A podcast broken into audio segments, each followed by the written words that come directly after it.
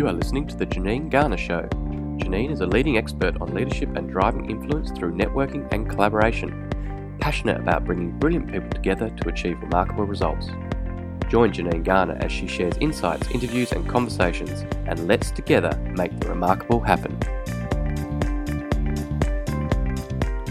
Welcome to the latest episode of Unleashing Brilliance. I'm your host, Janine Garner, and it is an absolute pleasure to bring my latest guest to you today.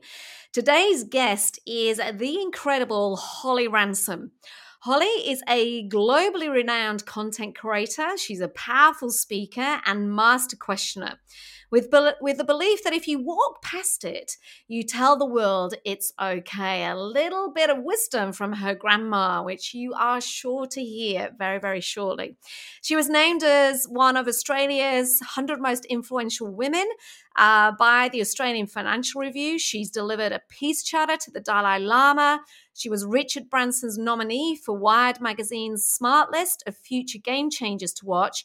And she was awarded the US Ambassador's Eleanor Roosevelt Award for Leadership Excellence in 2019. She's also interviewed some incredible people, the likes of Barack Obama, Richard Branson, Billie Jean King, and Condoleezza Rice. And she's all about fighting complexity with curiosity, about apathy with empowerment, and fighting fear with fact. Um, her latest book is the subject of this podcast. Her latest book is called The Leading Edge. And this is all about um, a call to action, um, a call to arms, as Holly says, for people to harness their own potential, to really lead better by asking better questions, thinking beyond those biased answers, and building a collective human momentum for change. In this book, she brings real world leadership lessons of so many diverse thinkers and pioneers that she's actually met to you, the reader, and in this case, the listener. I really enjoyed this next conversation. Uh, we talked everything from the challenges of leadership to challenging our own uh, unconscious biases through learnings from her grandma to Malcolm Gladwell to Simon Sinek to Obama, right through to Holly's wish for the future. If you want to drive change and be part of the change, if you are willing to step up, if you are committed to actually becoming the leader that the world needs you to be, then absolutely get your hands on a copy of The Leading Edge and buckle yourselves in for a truly awesome conversation with the incredible Holly Ransom. Holly Ransom, I am so pumped to have you on today's podcast. How the hell are you, as they say here in Aussie? I'm doing well. How are you, Janine? I am very good considering this current moment in time that we are in here in Australia. Um, it's frustrating, isn't it? It's so frustrating. I was trying to explain to somebody the other day how we first met, and I actually couldn't remember. I know you very kindly, I think I interviewed you for my very first book, and then our paths have crossed at various events. And the most magical time was San Francisco 2019. But I can't actually so remember where we first where we first met. Can you? I feel like Layne Beachley's involved. I feel like it oh, might oh, have been an Aim for the Stars event at some point, maybe through the wonderful web that is Layne Beachley and, and the great work that she does in the world. So uh, and uh, you know she's an unbelievable connector of people and i have a sneaking suspicion that was maybe where we first met probably 20, 2013 2014 somewhere around then I think you are absolutely right. Yeah, she always comes into my world at the strangest moments. There's nothing better than having an awesome cocktail and food with one yeah, Absolutely agree with that. Like it is. All right, let's get into this conversation. We have got so much to talk about, but before we do, just so um, our listeners can get a little bit more used to who you are and where you're from and all those sorts of things. A couple of quick fire questions. Go for it. Um, what was your first ever job? Can you remember? Working in the back room of Star Surf and Skate in Murray Street in Perth. so I did that. That would be in parallel with sort of coaching sport. I, I remember I coached uh, uh, when I was 13 or so, I was coaching um, some maybe nine or 10 year olds in, in basketball or something like that. But those two jobs, summer of uh, my 13th year, that would have been my first job. Oh wow, my uh, my teenagers would be jealous of that. Actually, they we constantly go into those stores and go, "I'd love to have a, a, a job here." I'm going, "Well, just apply, just ring up and apply, and I'm sure you'll still get one." So you're originally from Perth. I am indeed. Yeah, I've been in Victoria for or seven years now, um, but yeah, West Australian growing up. That's fabulous. And uh, I'm sure we'll hear a little bit more about that shortly, particularly some of those wonderful family stories of yours. Now, you've got a podcast of your own called Coffee Pod. Mm-hmm. Um, so I've got to ask you, what is your coffee of choice? I love that you asked that. It's uh, a long black, so an Americano oh, for those who are listening from the other part of the world. Uh, they don't quite make it strong enough in America, as far as I'm concerned, but uh, a long black if I was ordering in, in Australia. Excellent. So, what we're picking up here is born in Perth. You've been living in uh, Victoria, in Australia, for a while. You've spent quite a bit of time recently in the US. Mm-hmm. So, I'm curious, thinking about your childhood and the community that you grew up in, Holly, how do you think that has shaped this incredible person that you are today? Oh, that's very generous of you to have said. So, thank you for that. Uh, when it comes to WA, I mean, I think I'm, I'm lucky for two reasons. One, one was because my grandmother's an incredible human, and I think those having strong influences in your world in whatever form they take, whether they're parents, siblings, cousins, grandparents, uh, early teachers, which are definitely a category that were very influential in my world too. I think that plays a really important role just in shaping what you believe to be true in the world and what you believe matters in terms of the values and kind of the purpose that you believe you're on the planet for. And so I'm very, very lucky to have had a strong influence in that regard. I think the other thing that was probably fortunate about growing up in Perth, I mean, Perth in many ways, and, and I mean this with love. So please, I, I know this is always a comment that sometimes uh, jilts West Australians. It is in some ways a, a big country town. And, one of the things I love about that is the sense of everyone knows everyone and it's a really flat part of the world. There's not hierarchy. It doesn't. I never felt like it mattered as much. You know, um, where you came from, what school you went to, etc. And the reason that was amazing for someone who was as curious as me growing up is you would bump into the mayor of Perth on the sidelines of a sporting event all the weekend, or you'd bump into the CEO of Wesfarmers, you know, at Bunnings in the sausage sizzle. And there was just this level of kind of accessibility and approachability, which I think meant I never understood that we were meant to have barriers between people. Um, just growing up, it was really easy to ask people for advice. People were more than willing to make time or you'd inadvertently end up bumping into them and being able to have these kind of more informal conversations. And I think that was such a gift to be given in terms of just feeling like knowledge was that accessible and people were that accessible. Um, so I feel like that, that was two of the great benefits of growing up in the West. So, what made you move? What made you leave WA? Uh, just as much as I I loved it as a little kid, I think I I knew I needed to go elsewhere by the time I sort of hit my early twenties. Um, I, I, felt like, mm. well, the thing that catalyzed it, to be honest, was um, getting the opportunity to lead the youth summit for the G20. So I was very fortunate to get this mm. call um, from the Prime Minister's office, which initially I thought was a prank call from the Perth radio station. And uh, when they, I asked, uh, they asked sort of, would you be up for you know chairing the youth summit for the G20? Um, when I realized what was involved in that role, and we made it that year, the group of young people that were involved in 2014 into something much bigger than it had historically been. They sort of asked, could you run a conference for young people and bring them together? And we thought we can do a lot more than that. How about we try and actually influence the policy that's being developed this year? so I had about 197 flights that year, you know, in in being in all the meetings, in trying to get, you know, movement on policy issues, in, in gathering together with young people from across the country and across the world. And uh, I got about maybe six, eight weeks into doing that from Perth. and I went, no way. You know, everyone's on the East Coast. Now just feels like the right time. So I actually packed up and moved on a red eye flight and crashed on a Kate's, uh, so on a, a mate's couch for probably, oof, I reckon three or four months before I kind of finally found my own my place to stay and just started uh, life in Melbourne that way. So it was very unceremonious in the way that it started, um, but it felt right. I just felt like I Um, needed to find my tribe, needed to find people that were going to push and challenge me in the way that I wanted to be pushed and challenged, and also that support network that I really felt like I'd been lacking up until that point. So it was as much a move about mental health as it was about professional growth. And would you define that as one of the sort of key watershed moments that set you off on this journey that you've been on for the last few years? In terms of that particular role, do you mean? In terms of that opportunity, that phone call that you received that said, Would you love to chair the G20? Would you class that as um, almost one of those key watershed moments that suddenly started off this trajectory of you leaving Perth, you becoming aware of the world outside of that, you getting involved in bigger pieces. Was that a watershed moment? Or is there something else that you pinpoint and go, that's when I worked out exactly what it was that I was put on the planet to do?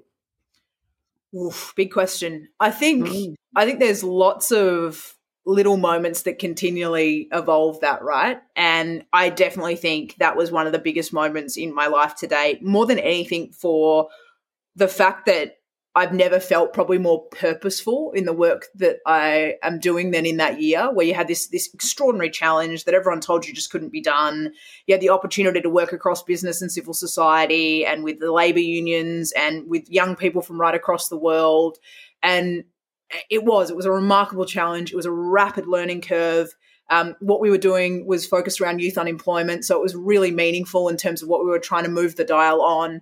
And so all those factors together were just extraordinary, let alone the way that it challenged me as a, as a leader. You know, I, I'd never really done any work in government prior to that point. I'd done a lot of work in the youth sector. Uh, I'd done a bit in business and all that part, but certainly working at that level and being challenged with the responsibility of representing a, a, group of stakeholders that I just so didn't want to let down. You know, there are 1.5 billion young people across the G20. It mattered so much to me that the the opportunity that we had to try and do something significant for them was a responsibility we took really seriously. Mm. In that regard, it was incredible, and also the opportunity it gave me to just meet some extraordinary figures. You know, public leaders who have devoted their life to working in these policy areas and trying to improve the state of play for people right around the world. Um, business leaders who are passionate about the role of business so- solving social problems, incredible leaders in civil society. You know, that was remarkable as well, just to see so many people in their respective endeavors who were so on purpose and making such a significant contribution. It was also really inspiring for that reason, I think. So, absolutely, that was um, a, definitely a watershed moment. So, Holly, there is there is so many avenues we could take in our conversation from uh, you building businesses, uh, you interviewing some of the most incredible people on the planet, um, some of the stuff that you've done where you've challenged yourself. But what I'm I'm really excited to talk to you about is your new book, the leading edge, um, which which is I've been lucky enough to to read it um, in soft copy. I can't wait to get my hands on the hard copy. It's coming. And there are so much gorgeous, lovely stories that you interweave, experiences, uh, background information, the stuff that you know you'd love to be a fly on a wall about. So thank you for gifting the time to actually write that book. But I want to thank ask you. you this: you challenge you challenge people to, as you say on your front cover, to dream big, to spark change, and to become the leader that the world needs them to be. That's a bloody big ask.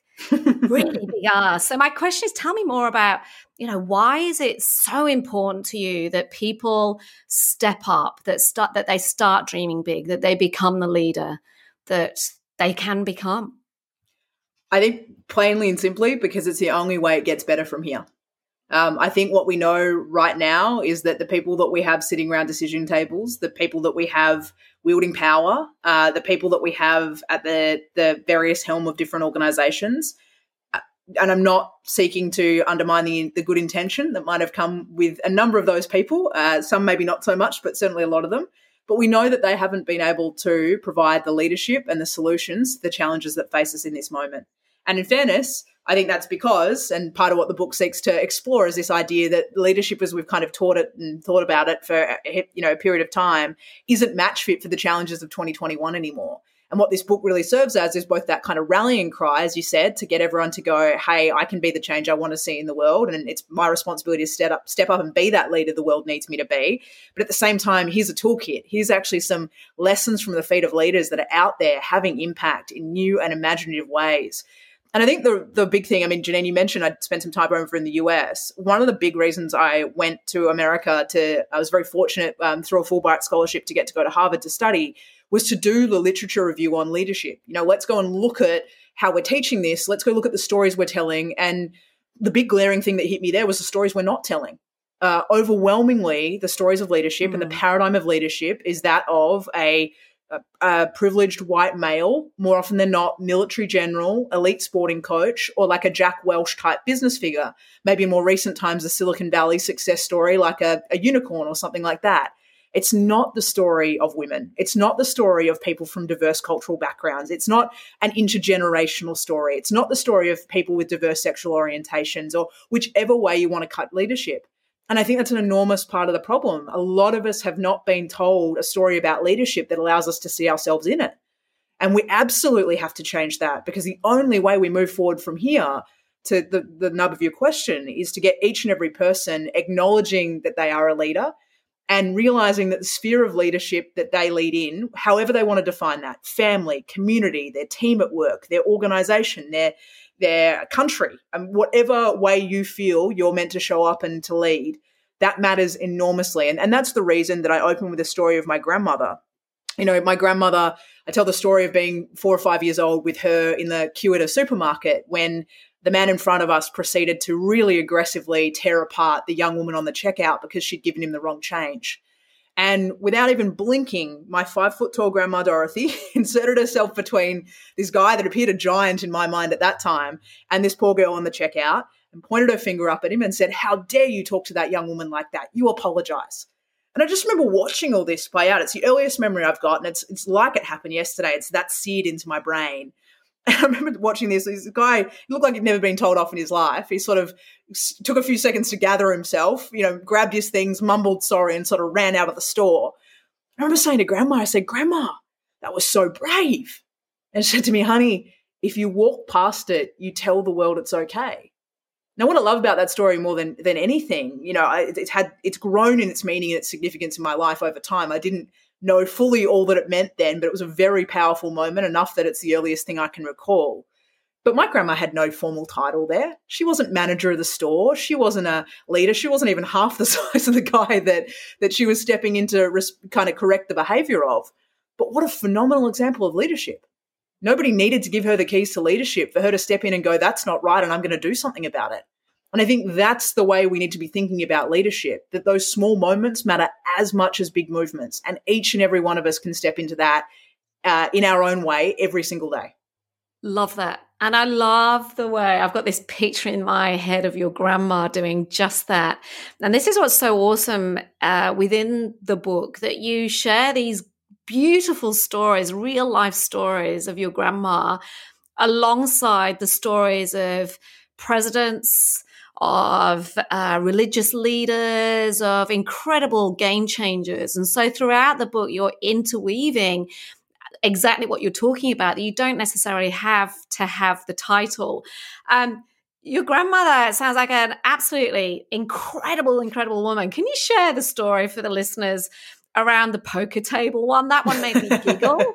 and it actually also really landed with me, particularly with what we're facing right now in the world, where we can either very quickly fall into a place of blame, I don't have, I can't do this, and expecting other people. But that story is just a wonderful example of how actually all of us have tools at our hands if we choose to see it. Absolutely. Um, so I, I, tell the story. You know, my, my grandmother is the sweetest person on earth. You know, she's it's unbelievably selfless, but she is also an absolute demon when it comes to playing poker. Nobody, nobody can bluff quite like grandma. We had this uh, sort of very ugly, almost um, toad gnome type of trophy that would chisel the the name of the family poker winner every year growing up, and I think it's just grandma, grandma, grandma, grandma. It almost became redundant mm-hmm. in the end. Um, we could have got it tattooed on ourselves, really.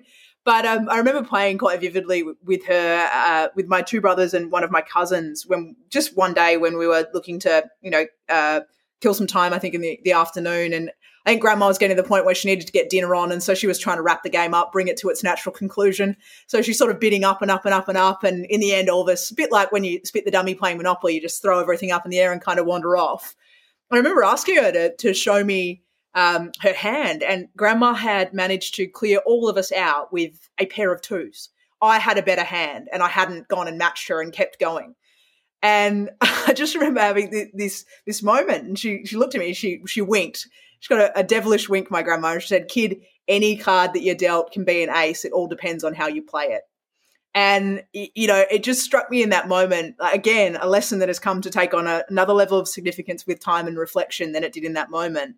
But that idea that, you know, we're the ones that make what we make of the cards we get dealt. And it's really, I guess, in essence, my grandma was an early Carol Dweck in terms of growth mindset and that idea that, you know, we're, we're not fixed with the capability we get. We can apply it, we can grow, we can continue to evolve. Um, and there's so many different ways we can choose to put our talents, our capabilities, our resources to bear in order to have impact. And I think one of the lessons that comes through, and I, I talk about a lot in the book, is it all starts with the story that we tell ourselves.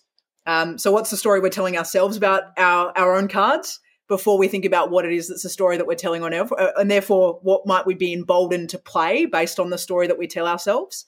So I think for me, that's just some of the the well, many uh, pearls of wisdom I've got from grandma over the years, and I think one of the things that's always been so powerful in the way that she's taught, and probably reflective of a number of the mentors I feature in the book as well, is she taught not through saying but through doing and I think there's a lot of power in that in the way that we role model. You know, it's it's one thing to make a statement; it's another thing to demonstrate it. And uh, I think there's a lot to be said for all of us reflecting on the significance we have as role models in, the lives of everyone we interact with. Um, and this activity I encourage people to do in the book that was a, a gift offered to me by Paul Roos when I interviewed him, uh, the, the kind of legendary AFL coach if each of us sits back and instead of writing our job title on our business card, puts a line through that and instead writes chief role model. And then you define your context. Is that in the context of your family, again, that your organization at work, the small business you're running, the community leadership group you're involved with, the, the nonprofit you volunteer with, whatever it might be. And then think about if everyone in that context is looking at you as their chief role model, how does that mean you want to show up? How do you behave? What's the attitude you bring? How do you respond to challenges and setbacks? I mean, that's an activity that, that I've done since Paul shared it with me. And it's such a game changer, uh, I think, in, in kind of the way that you then challenge yourself in the significance of the contribution that you make. Because sometimes I do think, Janine, to your point earlier around that, is it too big to challenge everyone to be a leader? I think it's really easy in this day and age with everything being at scale. Everything's hyper big. You know, it's that whole Silicon Valley mantra don't get out of bed if it's not going to touch 500 million lives.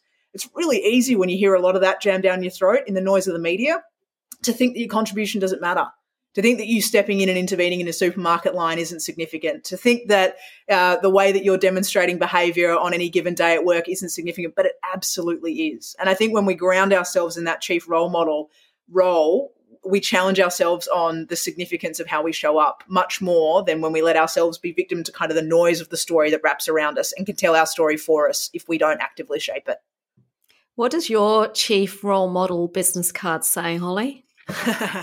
well, it, it actually starts with something grandma shared with me, which is that idea, you know, for me, uh, like it is to begin with that I would never walk past it. So on my chief role model card, for, for those who are wondering, it's actually sitting on the wall in front of me. I've got uh, chief role model, master questioner, committed to helping emerging leaders find their answers. And I mean that not in the sense of age, I mean that in the sense of anyone who's challenging themselves on the contribution they're making in the change they want to see in the world. And then I write, I never walk past it. I feel compassion first and I start before I'm ready. And and kind of throughout the book, I explain why those are core tenets of my chief role model card. Mm. Love it. Love it. I want to talk about that questioning piece a little bit. Um, you know, one of the things you say in the book is you wrote this to prompt people to start asking more questions. Um, and this, this, it becomes really obvious as you read the book that it actually it is through the questioning that often the answers that we are seeking we find or we explore or it opens up debate that we've we've never had before and i know when um, i was over in the us a couple of years ago this there was this moment um, where we were really challenged on our unconscious biases that we all have and that it was only through questioning and getting curious and willing to have your own biases changed that it actually flipped the conversation. And it reminded me in the book where you share the conversation you had with Malcolm Gladwell around this concept of the time it takes to build trust.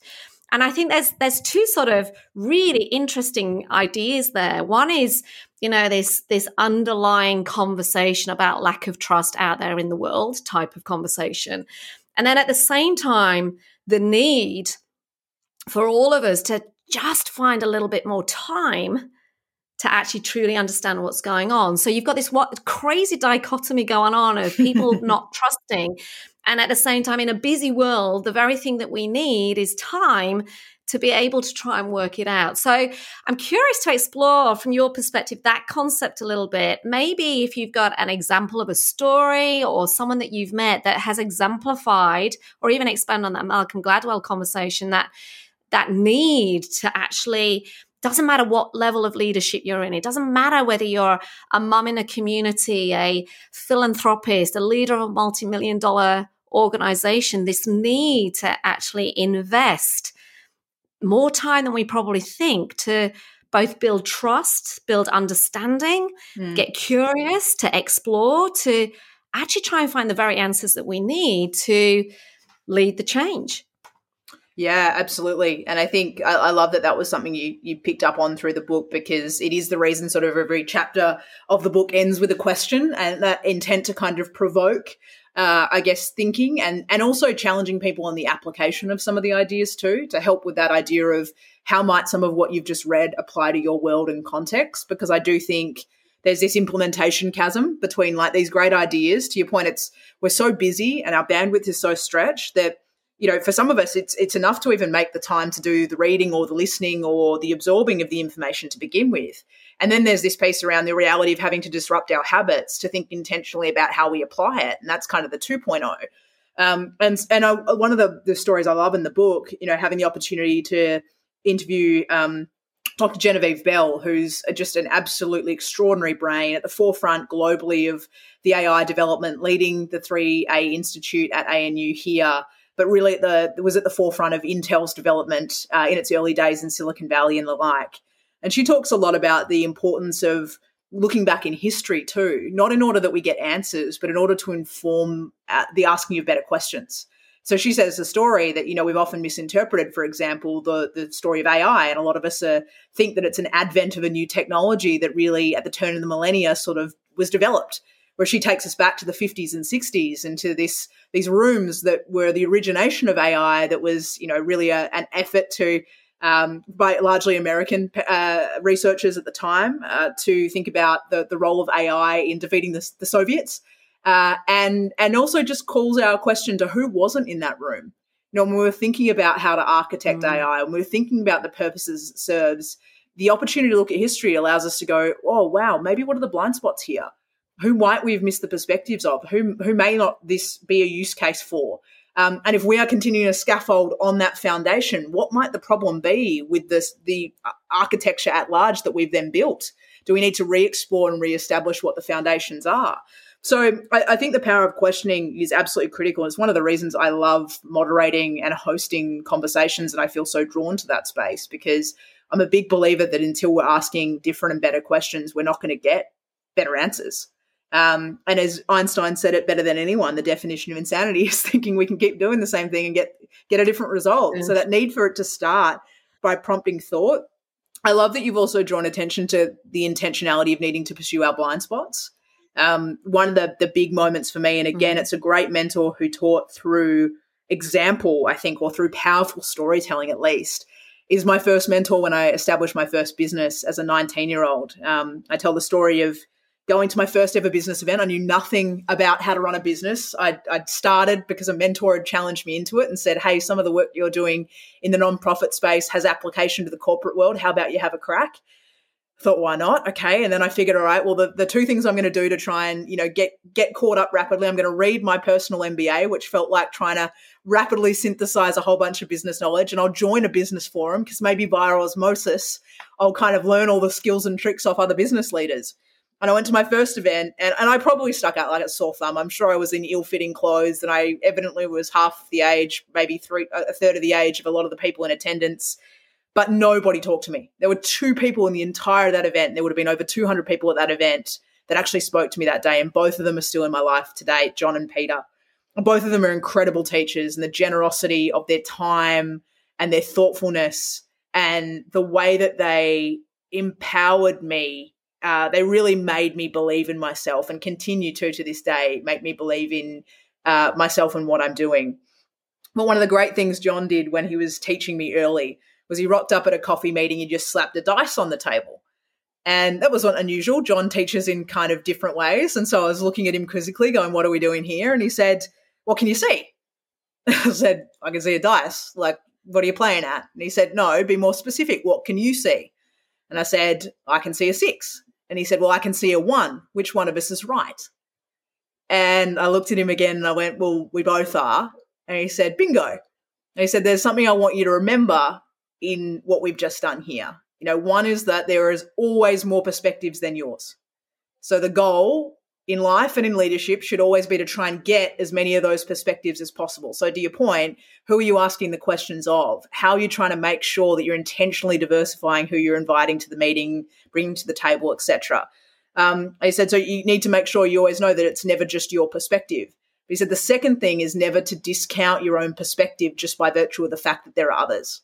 And I think that was equally as important as the first. So just because yours is one of several, you know, however many there might be on a particular issue, doesn't mean that your voice, your consideration, your questions don't matter. I think that's really important for some of us to hear sometimes because it's difficult when we're voicing what might feel like an alternative perspective, a different view. I mean, Janine, you and I were talking before we started today that uh, it feels uncommon, perhaps unpopular at the moment, to be talking about mental health and well-being in the context of, you know, what are very real, very challenging economic conversations. And that sometimes it's difficult to be that person that's asking the question, hey, how's everyone going? Actually, can we keep going at this pace, even though it feels like we kind of have to? Being prepared to ask that blind spot question or that question that's kind of the elephant in the room that no one's really going to can actually be a source of something really powerful and important. You know, that moment of reflection, that moment of changing strategy. So I think that for me was a, a really great example of just that power of the perspectives of the questions too. And one of the things I always challenge myself on when I'm mm. working through issues or thinking through subject matter is to step back and go, how many sides of the dice do I think I can see here? And who might be able to mm. offer another perspective on what I'm looking at? And how do I go and find them? Who do I need to reach out to? Who do I need to be asking questions of um, that can illuminate the blind spots that I've got? Which requires a significant amount of bravery sometimes, right? Definitely. Because bravery in terms of slowing down decisions making or uh, taking the next action, bravery around bringing other people into the conversation.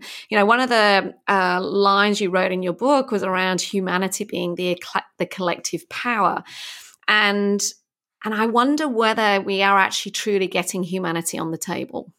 Mm. I wonder actually whether, as much as we talk about this stuff, whether therein lies the problem that it's going to take significant bravery to ensure that the collective power of humanity is involved in the decision making. Now, you've spoken to incredible people.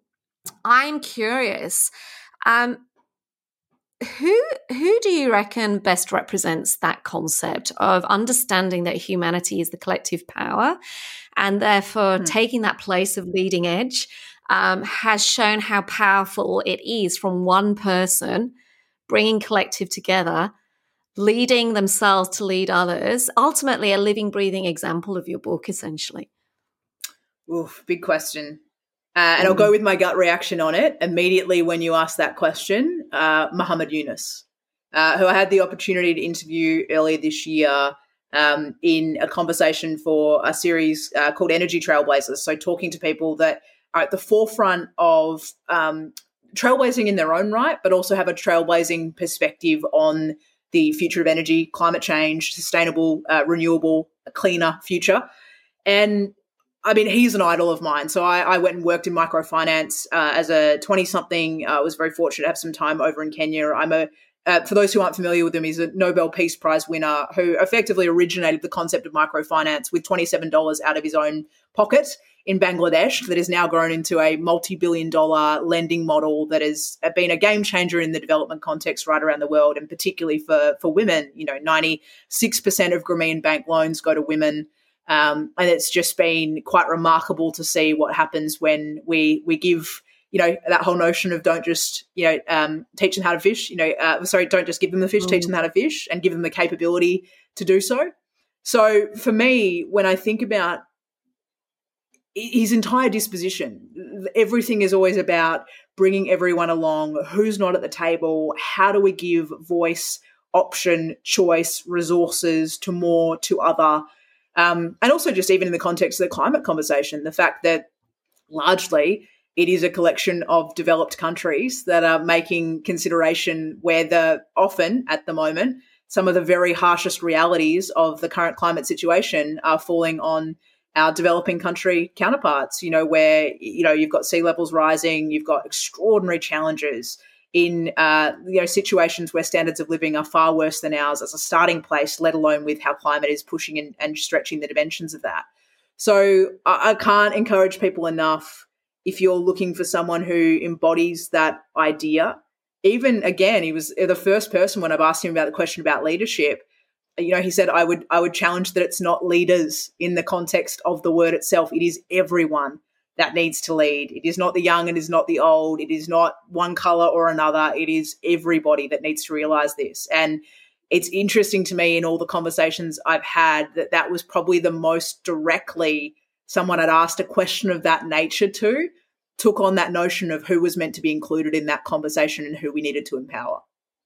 So, your book, The Leading Edge, um, what is your wish for this book? And who should buy it? Who needs to read it? Hmm. Great question. well, look, I hope I hope everyone will. no, but in all seriousness, my wish is that this can help empower people who are frustrated with the state of play right now and believe in a better tomorrow and who are sitting there going if i believe in and i want that for me for my world for my children for my friends for whatever way your motivation might be geared, then I acknowledge that I have a role to play in that. Um, and so for anyone who's sitting there, I, I kind of call it constructively agitated. you know, you're, you're, frustrated, but with a want not to sit there and throw stones because we don't get any better by sitting here. Um, and, and, it's easy to do it. I've, I've hand on heart done it many a times. Throw stones at Canberra, throw stones at you know different situations of frustration that that we all find ourselves in. But anyone who I think is going, you know, I'm hungry and I want new ideas. I mean, this book, uh, as I said at the outset, was an attempt to disrupt the stories and the role models of what leadership is, looks like, and the tools that people are using very actively. So there's 60 plus case studies in this book. It's an equal gender split. There's leaders from 20 plus countries, 42 different sectors. You will meet uh, people that you already know, without a doubt. Feature stories of interviews with people like Condoleezza Rice and Malcolm Gladwell and a few of the other names, Janine, that you've touched on. But I'm pretty convinced that the stories people will be talking about afterwards are people they haven't met yet. And I hope in that it breathes life and gives inspiration and motivation. And it's a very pragmatic book. It is written with the goal that you can put these ideas into play and that it's not the case study of just these, you know, inaccessible billion dollar companies or you know whatever it might be that, that there truly is so much diversity in this and then so many here's how that you can really pick this up and run with it and i hope in that way people will see it like their favorite recipe try this stuff on go this is awesome but we need two tablespoons of honey in this or throw in some raisins or whatever way that you want to play with it to do you this is not intended to be a um, this is not intended to be a static document. I want it to be living, breathing, and I hope this embarks on a new conversation. So for me, anyone that sees themselves as playing a role in the leadership moving forward from here, uh, constructively, collaboratively, uh, and in a way that um, can help us realize uh, a way through some of the big challenges ahead of us. I really hope they read this book, and I really hope as well people who see that leadership and see that potential in others will think about buying it for them and encouraging them um, and then writing a note in the front cover saying you're at the leading edge of what's next and i hope this emboldens you i hope this helps you move forward helps you grow um, helps you run harder faster you know approach it differently or just stand wherever on earth you are right now and own every bit of you um, that that's really my hope for the book Oh, everyone should everyone should read it. One of the stories, or one of the characters personalities that has a constant presence in the book that we've already talked about is grandma. if I were able to bring grandma onto the podcast right now, mm-hmm. what would you mm-hmm. say to her? Oh, bless. One of the, the most amazing moments actually of the whole process. Um, so my my grandpa was hospitalized um, in May. So I, I, I make mention grandpa's 92 this year, grandma's 90. They've been together 70 years this year. And I flew to Perth um, at the 11th hour to drive down south to see them because it was every um, every belief that grandpa wouldn't make it and i'm very lucky to say he's still alive today. He won't leave hospital now but he's still he's still there and grandma's still visiting him every day and they're, they're still able to spend that time together. But i was very lucky that um, it was a truly beautiful moment um, that my uncle happened to be down south and nobody down there's got a smartphone. There's no wi-fi at the hospital. So since may which was this brief window where victorians could get to wa i haven't haven't seen him. I haven't been able to communicate with him. I talk to grandma really regularly. But uh, they actually uh, called me on video uh, with whatsapp video and grandpa i got to see him see the book and there was just tears and it was just so special. And uh, to see grandma unwrapping the book and her reaction. My grandma is an absolute stoic, as I think I give the impression in the book. And so to see her get emotional uh, reading the dedication, it's the book is dedicated to grandpa and grandma, was just everything. That was unbelievably special. So I think if if she joined now, aside from uh, you know, what she called me last week to tell me was that none of her friends would believe all the nice things I said about her in the book. and I said, Well, you tell me their addresses and I'll send them a highlighted copy then. um, I think other than that, she would she would just say that um, one of the things that strikes me about our conversations a lot is she reflects a lot on the change that she's seen in her lifetime. Uh, you know, going from you know, as, as, as reflect on you know a, a nurse during the polio epidemic, right the way through wars. I mean, that generation have so much to teach and share with us, and they are so unbelievably re- resilient with what they have been through but one of the things I love about grandma is, is that optimism, you know, that they're, that the next baton change will lead us forward. And I think she would be encouraging those listening to be a part of that baton change, to pick it up and run forward. Because I think right now, you know, she's the first person to say, we need new ideas, we need new thinking, this isn't right. But that comes with an unwavering confidence that it will emerge that just like every challenge that's faced us as humanity before, we will find a way. But that way is not going to be persisting with the status quo of how we're doing things right now. Mm, I love that. Final question. I was going to ask one of your questions that you tell people to ask in the book. See, it is a very pragmatic book that gives you actions. and the question was going to be what is the question I didn't ask?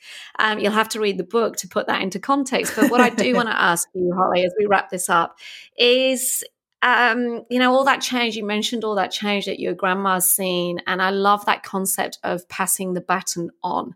Mm. So the baton's been passed on to you what what is what is your hope for the change that needs to happen?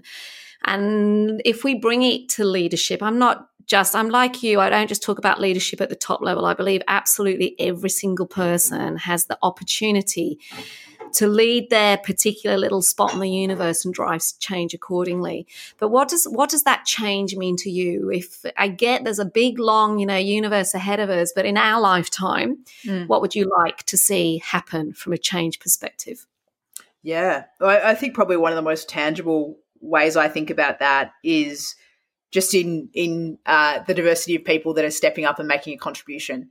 And so I would hope that when I asked a question in a room full of people, as I've done when we were allowed to gather uh, in person and say, you know, hands up who thinks there's a leader, uh, they're a leader, um, that we would have the entire room of hands go up, not just the people that have the title, not just the people that sit in the corner office, if that's still a thing in some companies, um, but the, the idea that everyone puts their hand out I think certainly we would see that in a reflection of who is sitting around decision making tables, uh, who it is that's featured as the spokesperson in media articles, who it is that has the opportunity uh, to share their ideas uh, and make a difference. You know, and whatever metric we're looking at, we know that that's not the case right now. We don't have enough women in leadership. We don't have enough young people uh, in leadership. We don't have enough cultural diversity in leadership. And, and this is talking about whether we're talking about politics, whether we're talking about boards, whether we're talking about executive leadership, whether we're talking about local council and government,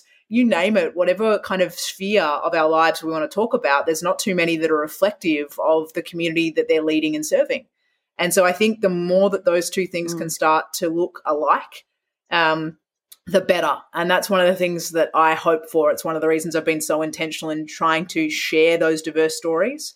I think, um, you know, one of the stories I open with is uh, having the opportunity to interview Geena Davis and her reflection with her institute's work on the fact that the narratives that we're putting in front of young people are still overwhelmingly lacking the protagonists that look like them. You know, we don't have enough women. We don't have enough people with disabilities. We don't have enough uh, people of different cultural diversity. We don't have enough people LGBTIQA. Like, we need to do a better job of making sure for the next generation that they can see them and they see diversity. And so when they're at 10 and 11 and 12, asked to draw what a leader looks like, and I've done this activity in many a primary school, we don't see everyone drawing a man in the office of the prime minister or a man that's got CEO written on a name badge. Um, and I think that's a really important role. It's not, and I want to be very clear, I'm not anti men, and this is no way a book that's intended to be that way. There are great male leaders, and it's a very, like, I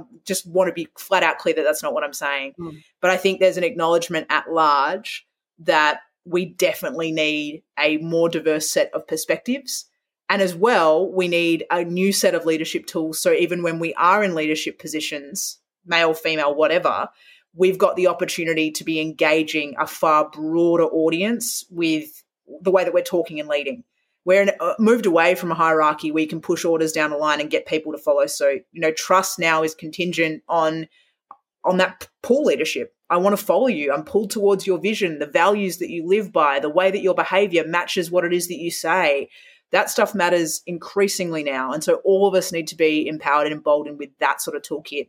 And that that's really my hope for where leadership is is moving. Not just we see more diversity in its occupation, but we see a much more empowered approach to the way that people lead and who they bring with them on their leadership journey.